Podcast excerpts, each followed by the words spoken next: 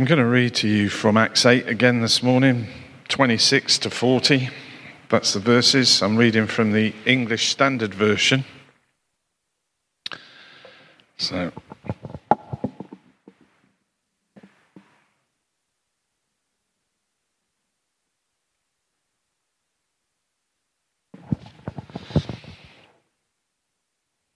If you've been around church for any length of time, it's a well known passage of scripture. It's about Philip, who's just been at a place where there is revival taking place. There is something happening, and all of a sudden, there's a change that comes. It says this Now, an angel of the Lord said to Philip, Rise and go toward the south to the road that goes down from Jerusalem to Gaza. This is a desert place. And he rose and went. And there was an Ethiopian, a eunuch of a court official of Candace, queen of the Ethiopians, who was in charge of all, he was in charge of all her treasure. He had come to Jerusalem to worship and was returning seated in his chariot, and he was reading the prophet Isaiah. And the Spirit said to Philip, Go over and join this chariot. So Philip ran to him and heard him reading Isaiah the prophet and asked, Do you understand what you are reading? And he said, How can I, unless someone guides me? And he invited Philip to come up and sit with him. Now, the passage of scripture that he was reading was this Like a sheep, he was led to the slaughter, and like a lamb before its shearer is silent, so he opens not his mouth. In his humiliation, justice was denied him. Who can describe his generation? For his life is taken away from the earth. And the eunuch said to Philip, About whom, I ask you, does the prophet say this? About himself or about someone else? Then Philip opened his mouth, and beginning with this scripture, he told him the good news about Jesus. And beginning with this scripture, he told him the good news about Jesus. And as they were going along the road, they came to some water, and the eunuch said, See, here is water. What prevents me from being baptized? And he commanded the chariot to stop, and they both went down into the water, Philip and the eunuch, and he baptized him. And when they came up out of the water, the Spirit of the Lord carried Philip away. And the eunuch saw him no more and went on his way rejoicing. But Philip found himself at Azotus, and he passed through, and as he passed through, he preached the gospel to all the towns until he came to Caesarea. As we've been traveling through the Acts of the Apostles, we've seen many people added to the church. Most of those additions to the church came in quite much larger gatherings than the one that um, Philip finds himself on this day. In fact, Philip has been in Samaria, he has been in the center of a revival. Things were happening, things were really working. And when, as an individual, just as a human being, when things are really, really going well, it's not the sort of place then you decide that you want to go away from because there is something um, of a buzz about it. And yet, as we read in this scripture, the angel of the Lord comes to him. Now, this might seem a strange thing to say, you know, an angel turning up. We know that Mary was uh, confronted by an angel and told quite clearly that she was going to be with child. And uh, I've never, ever personally met an angel. You know, I might have because the Bible says that you can meet angels unawares, doesn't it? Um, I've met people I thought were angels, you know, nice people, but um, whether they were real angels, I didn't see any wings flapping or anything like that, or they didn't have a harp under their arm or anything like that. But an angel turns up and he gives direction to Philip. In the midst of this revival which is taking place, in the midst of a time where alternative spirituality is being deeply challenged and uprooted, the angel comes and asks Philip to move on. Now, Philip is directed to go down. Can you put the um, picture up? Is it up behind me? To go down to the road that runs from Jerusalem to Gaza. And this is a picture of that road or part of that road. And so you can see it's quite a, it is a desert place, it is a barren place. And, um, and yet, yet, stay. And yet, um, Philip is directed to go here. He's not told who he's going to meet. He's not really told why he was going. But the angel said, Go to this road, and he went. I'm interested in the fact that Luke actually makes mention, and I don't think Luke wastes his words. He actually emphasizes that this is a desert place. So he's going from a city where there are loads of people to a desert place where there is relatively nothing. What is the likelihood of him coming across somebody on this road? Now, I know it was a road that passed and went uh, through Gaza and went on down into Egypt, but the reality is if I was in a place where everything was working, I would be asking myself some questions if an angel came along and said, Go to somewhere where, in my mind's eye, there would be nobody at all. And yet, Philip is obedient to what he is asked, and he goes. And while he's there, he comes across this guy, this Ethiopian eunuch, this high court official um, he, he comes across him riding in a chariot. He's been to Jerusalem to worship. And so he has some, as far as we can see, he has some level of spirituality. He has gone to the place in Jerusalem, the temple, to worship. And uh, here he is, he's on his way home again. And he is simply reading scripture. It was um, a common thing in those days that as people read, they read out loud. So he is reading scripture out loud. And I can imagine as this chariot approaches that we notice that again there is some divine direction here. The Holy Spirit now says to Philip, Go up to that chariot. Go on, go up to that chariot. One man in a chariot, reading scripture out loud, and Philip, in the middle of a desert road, meets him. A divine appointment, a God given moment where God was going to do something. And he was going to speak to a single solitary individual and a high ranking individual. Maybe this was a moment where the gospel was going to be going beyond Jerusalem, Judea, and Samaria and was moving out to the uttermost parts of the earth through this one encounter. But if Philip had said to himself, No, it's going well here, I like what's happening here, I'm not going anywhere.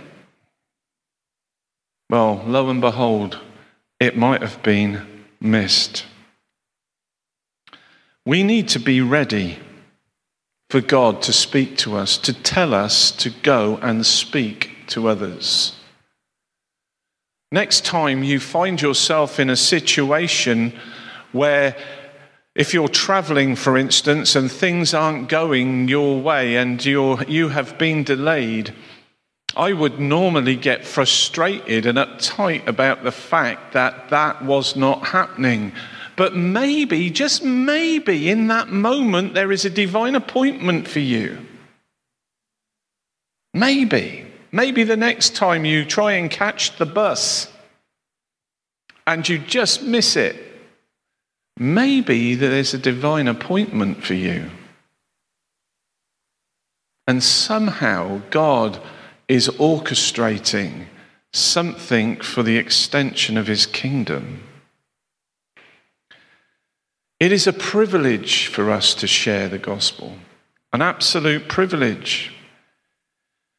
And not only is it a privilege, but scripture says this in um, Romans 10 15, as it is written, How beautiful are the feet of those who preach the gospel of peace and who bring glad tidings of good things. He's quoting from the book of Isaiah in uh, 52, verse 7 How beautiful upon the mountains are the feet of him who brings good news, who proclaims peace, who brings glad tidings of good things, who proclaims salvation, who says to Zion, Your God reigns. Good news. The picture is one of a herald, and this is what we see Philip doing here on this desert road, he is becoming a herald, one who is going to proclaim the good news, the good news of the kingdom of God, the good news that Jesus, the Messiah, had come. He had gone to the cross, but he had even been buried in a tomb. But thanks be to God, and because of the power of God, God raised him. The Father raised him from the dead. And he broke the power of sin because death is the power of sin. And he broke the power of sin and he defeated death. He, he, he'd been to Hades and liberated captives. And therefore, he shares with him the good news. And it says he begins with the scripture that he is reading but it is good news. Now, I wonder, how do you share the good news? I want to ask you that. Not that I'm looking for a response because you might be embarrassed to respond, but how do you share the good news? Is it with exuberance? Is it with just listing a load of scriptures? Because that don't seem the exuberance bit seems like, well, there might be some good news here, but the, just listing a load of scriptures to someone, for me, just doesn't seem to cut it. For those of us who are married, do you remember when you fell in love? Maybe some of you have never been in love.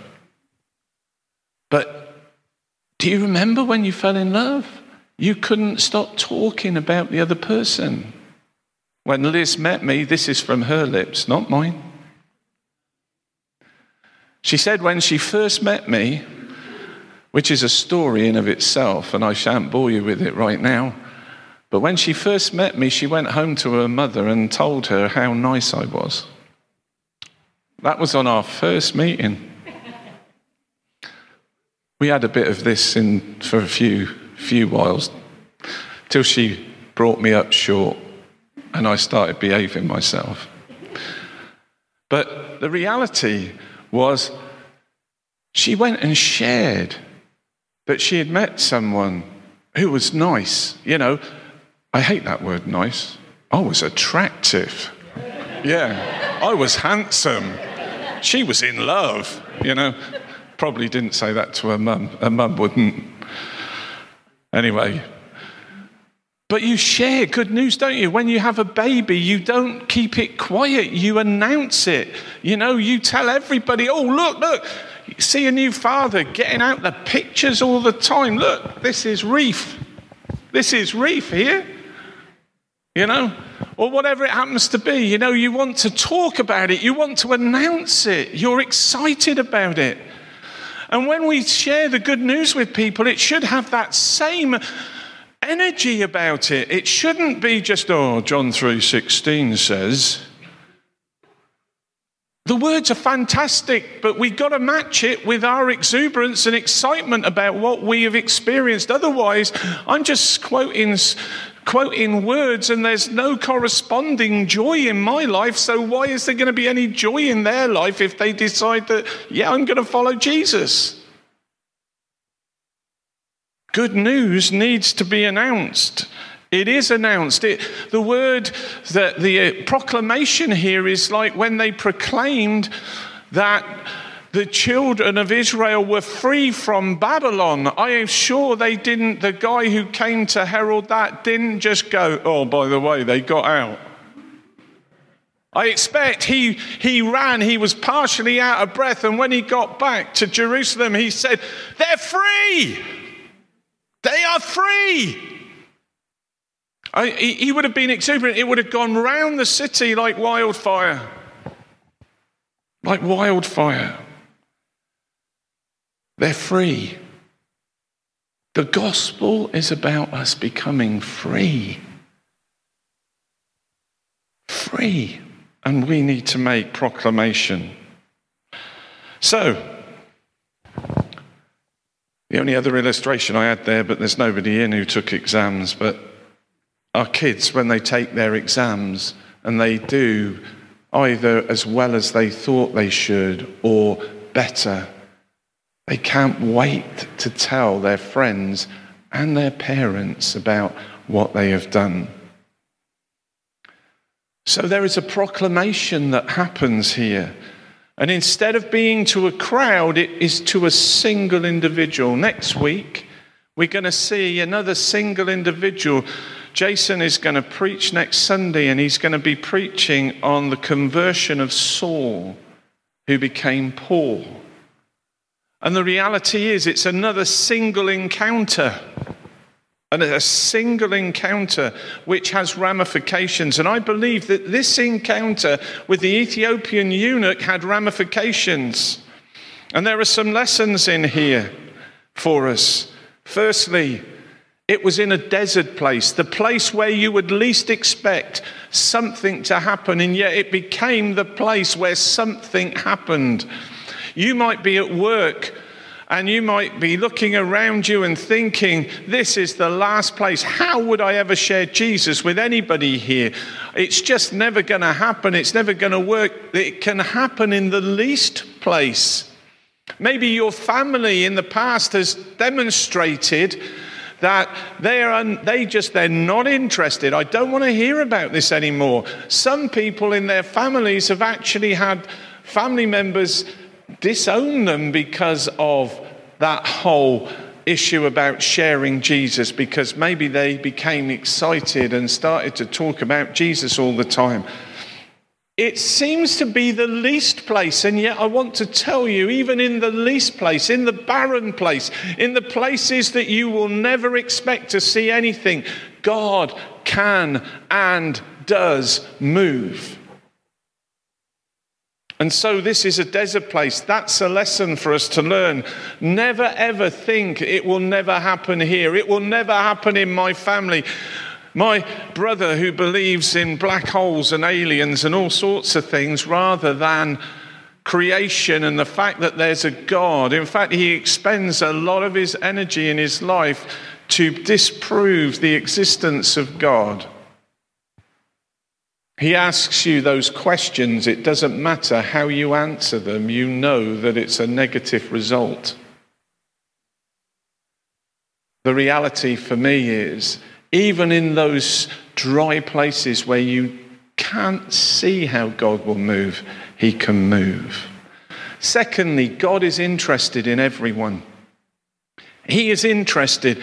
In Scripture, it says about uh, in Deuteronomy 23:1, no one who has been emasculated, a eunuch, is someone who has either been cut or crushed and it says, No one ha- who has been emasculated by crushing or cutting may enter the assembly of the Lord. In other words, he was outside the assembly of God.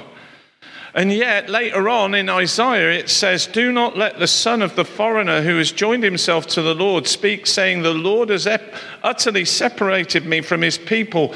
Nor let the eunuch say, Here I am a dry tree. For thus says the Lord to the eunuchs who keep my Sabbaths and choose what pleases me and hold fast to my covenant, even to uh, them I will give in my house Give him in my house and within my walls a place and a name. You know, we look at people sometimes and we want to separate ourselves from people because somehow we somehow think their unholiness is worse than another person's unholiness. If somebody is in a nice, is, is middle class, nice, white, married, or whatever it happens to be, you know, and uh, they, they've got 2.4 children. I've never seen the 0.4 of a child, but 2.4 children and all the rest of it. The reality is that they're, they're, they're okay. They, they might need God's salvation, but they're okay. But then there are a whole host of people who we might put on the other side of the line. I don't want to be shocking, but the paedophile, the murderer, the wife beater. We could name more other groups that so often as church we exclude. When I was thinking about that this week, I was actually in the shower. We'll hold it there, no pictures. All right. I was reminded of this hymn To God be the glory Great things he hath done. So loved he the world that he gave us his Son, who yielded his life an atonement for sin and opened the life gates that all may go in. O perfect redemption, the purchase of blood, to every believer the promised of God. Now, hear these words the vilest offender who truly believes that moment from Jesus a pardon receives. There is no one who falls outside the economy of God. God doesn't base his economy and who he wants in his kingdom on the basis of who we feel comfortable with. He loves the prostitute, the sinner. He loves those who are gay. He loves those who are murderers. He loves the paedophile. He never excuses their actions. Never. But he loves them. He wants all people to be saved. And therefore, we need to recognize there is no one who falls outside the economy of God. We to see people made in the image of God, even when that image is fallen. And so that's a lesson we need to learn. We need to know the gospel, is another thing. The Ethiopian asks him, Who is this that is being spoken about? We might recognize, you might remember that in one of the Gospels it says that Jesus stood before Pilate and he was silent as a lamb before his shearer is silent. Like a sheep, he was led to the slaughter, and like a lamb before its shearer is silent, so he opens not his mouth. Here was the hook for Philip to begin to explain the gospel. We need to make ourselves aware, not become awkward, because we can become awkward looking for the hook to get a, how am I going to get a share in here?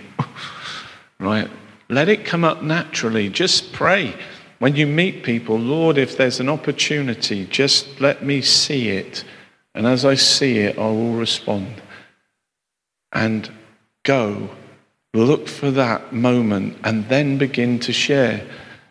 You might remember this reminds me a little bit of the road to Emmaus after Jesus has been crucified and buried, and those two men are walking back to Emmaus and they are talking with one another. And I am sure they're dejected and down in fact, I wouldn't have been surprised if some of the conversation went like this Well, what was all that about then?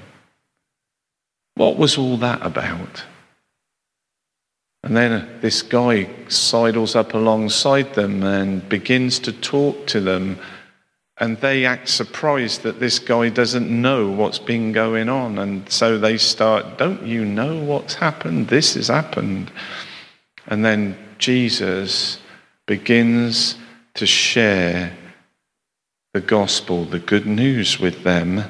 Not that they needed salvation, but to show them that this needed to happen. And then it was as he sat at a table and he broke bread that they recognized who he was, and then he was gone. Do you know, very often it will be a moment, a eureka type moment that happens for someone. A few years ago in my previous church, I got up one morning and we'd had this couple come into the church. She was a proclaimed, self proclaimed atheist. She told me her husband was a Christian, but she would come with her husband faithfully every week. But whenever you got into a conversation, she would just tell me she was an atheist. And so I said, Ah, well, you know, God's big enough to make an answer for you. And she would just say, Well, you've got to remember, I've taught, I spent, weeks and weeks going and meeting this minister and we chatted, but I, I didn't give my life to Christ. I come for my husband. And I said, That's okay. Anyway, I faithfully preached week on, week on, week on. And one morning I felt at the end of the meeting I wanted to give people an opportunity to come to Jesus. and as I looked around the room, we didn't have any visitors in. But when I feel that constrained, because remember, this Ethiopian eunuch had been to Jerusalem to worship, and yet he has a fresh encounter with the living God, which leads to baptism here baptism in water. The reality is, you don't know really. It's not my position to judge whether someone's in or out. That's God's role. And therefore, how do I not know sometimes I, I might see people week after week after week. They might even know the language, but the reality is they have never had an experience and an encounter with God. A bit like John Wesley when he said he felt his heart strangely warmed. He was a minister, he'd been preaching for years. And yet on that day, he felt his heart strangely warmed, and his life was turned upside down. So I gave the altar call type thing, not for people to come out, but if you want to give your life to Christ. And I described it like this I said, you know what? Sometimes we're traveling along in life, it's a bit like driving a car. I can see through the windshield, but it's not until I look into the rear view mirror and look out the back that I, re- I can see where I've come from. I said, and sometimes it's like that about us coming to Jesus. We've been searching and looking ahead and trying to find our way, but then all of a sudden we look back at, and look at the path that we've been coming on, and all of a sudden everything begins to fall into place. It's like that domino effect. You see what, where it all began, and as you knock the domino, you see that it's just running up, running up, running up. And I said, So if you want to give your yes to Jesus this morning and say, Yes, I want to accept you as my king. Yes, I want you to forgive me for going my own way and doing my own thing and discounting you altogether. If you want to give your yes to Jesus this morning, you can do it right where you are. And I did the normal sort of stuff, you know. I led people, I gave them an opportunity in their head to respond to and pray a prayer that I was praying. And that was it. I didn't on that morning even ask, come and see me afterwards if you prayed that prayer. And after I closed the meeting, I turned, walked to the window, and was gathering my stuff together, and there was a tap on my shoulder. And I turned round, and there was this lady, the atheist, beaming ear to ear. And she said, I gave my yes to Jesus today. That was a special moment. That is a moment to rejoice when someone gives their yes to Jesus. There's rejoicing, it says, in heaven when someone responds to the good news. And finally, Philip finds himself from here. He baptizes this guy. Don't want to go into baptism right now. Coming up out of the water, I, I often wonder, I often think to myself, the Bible leaves some gaping holes. I'd have loved to have known what was on the Ethiopian's mind. Seriously, I would. When he comes up out of the water and all of a sudden Philip's gone. I would have been like, where is he? what was that all about? I'd have had more questions than I knew what to do with.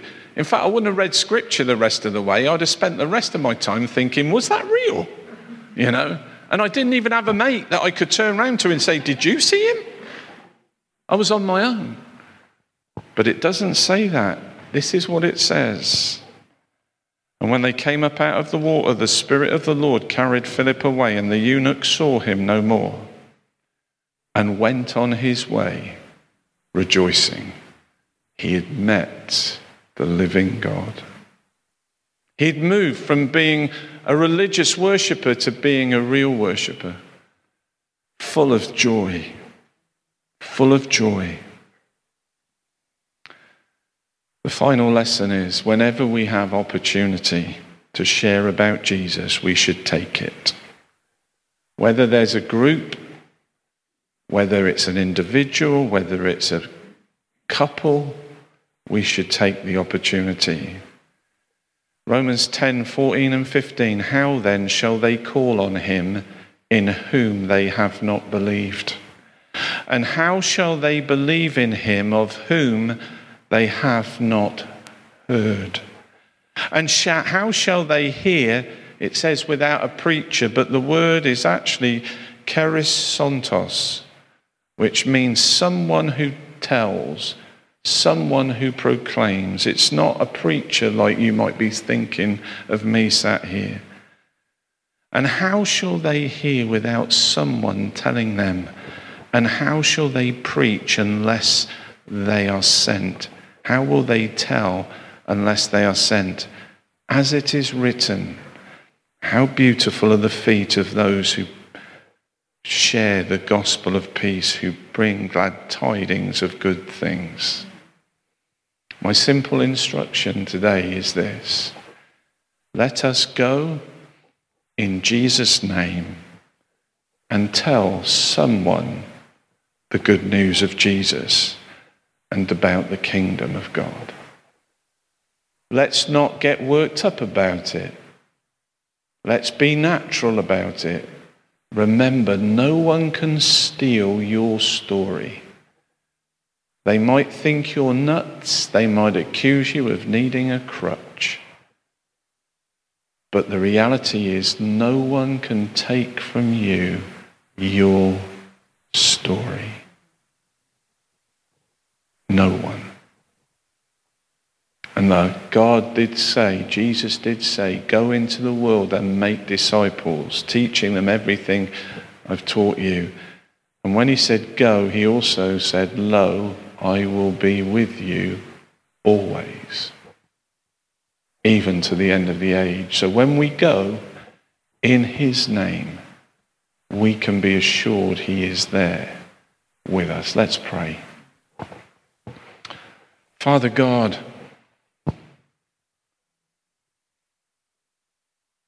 the simple prayer this today, Lord, Sometimes we've been friends with people so long, we don't want to ruin our friendship by sharing about you. It's not that we don't want to, but we just think, oh, this is so good, and if I start, maybe they'll be offended.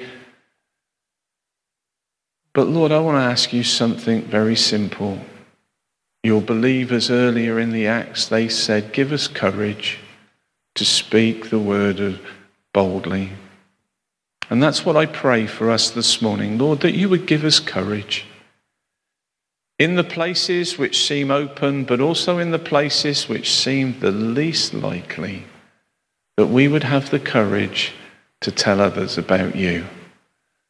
Father, we come before you and we ask that you will honor what Jesus said, that if we go, then you will be with us and we will know your presence. Fill us afresh with your Holy Spirit that we might go with boldness and speak to others. May we be springs of living water that bring refreshing and green to parched ground. Give us eyes to see what you see when, we, when you look at people, so that, Lord, we know how, your heart towards them. So, Father God, we ask that you in this next week will help us to honor you, to proclaim good news everywhere we go, everywhere where we have opportunity. For we ask it in Jesus' name, and that you might receive all the glory and all the honor. Amen.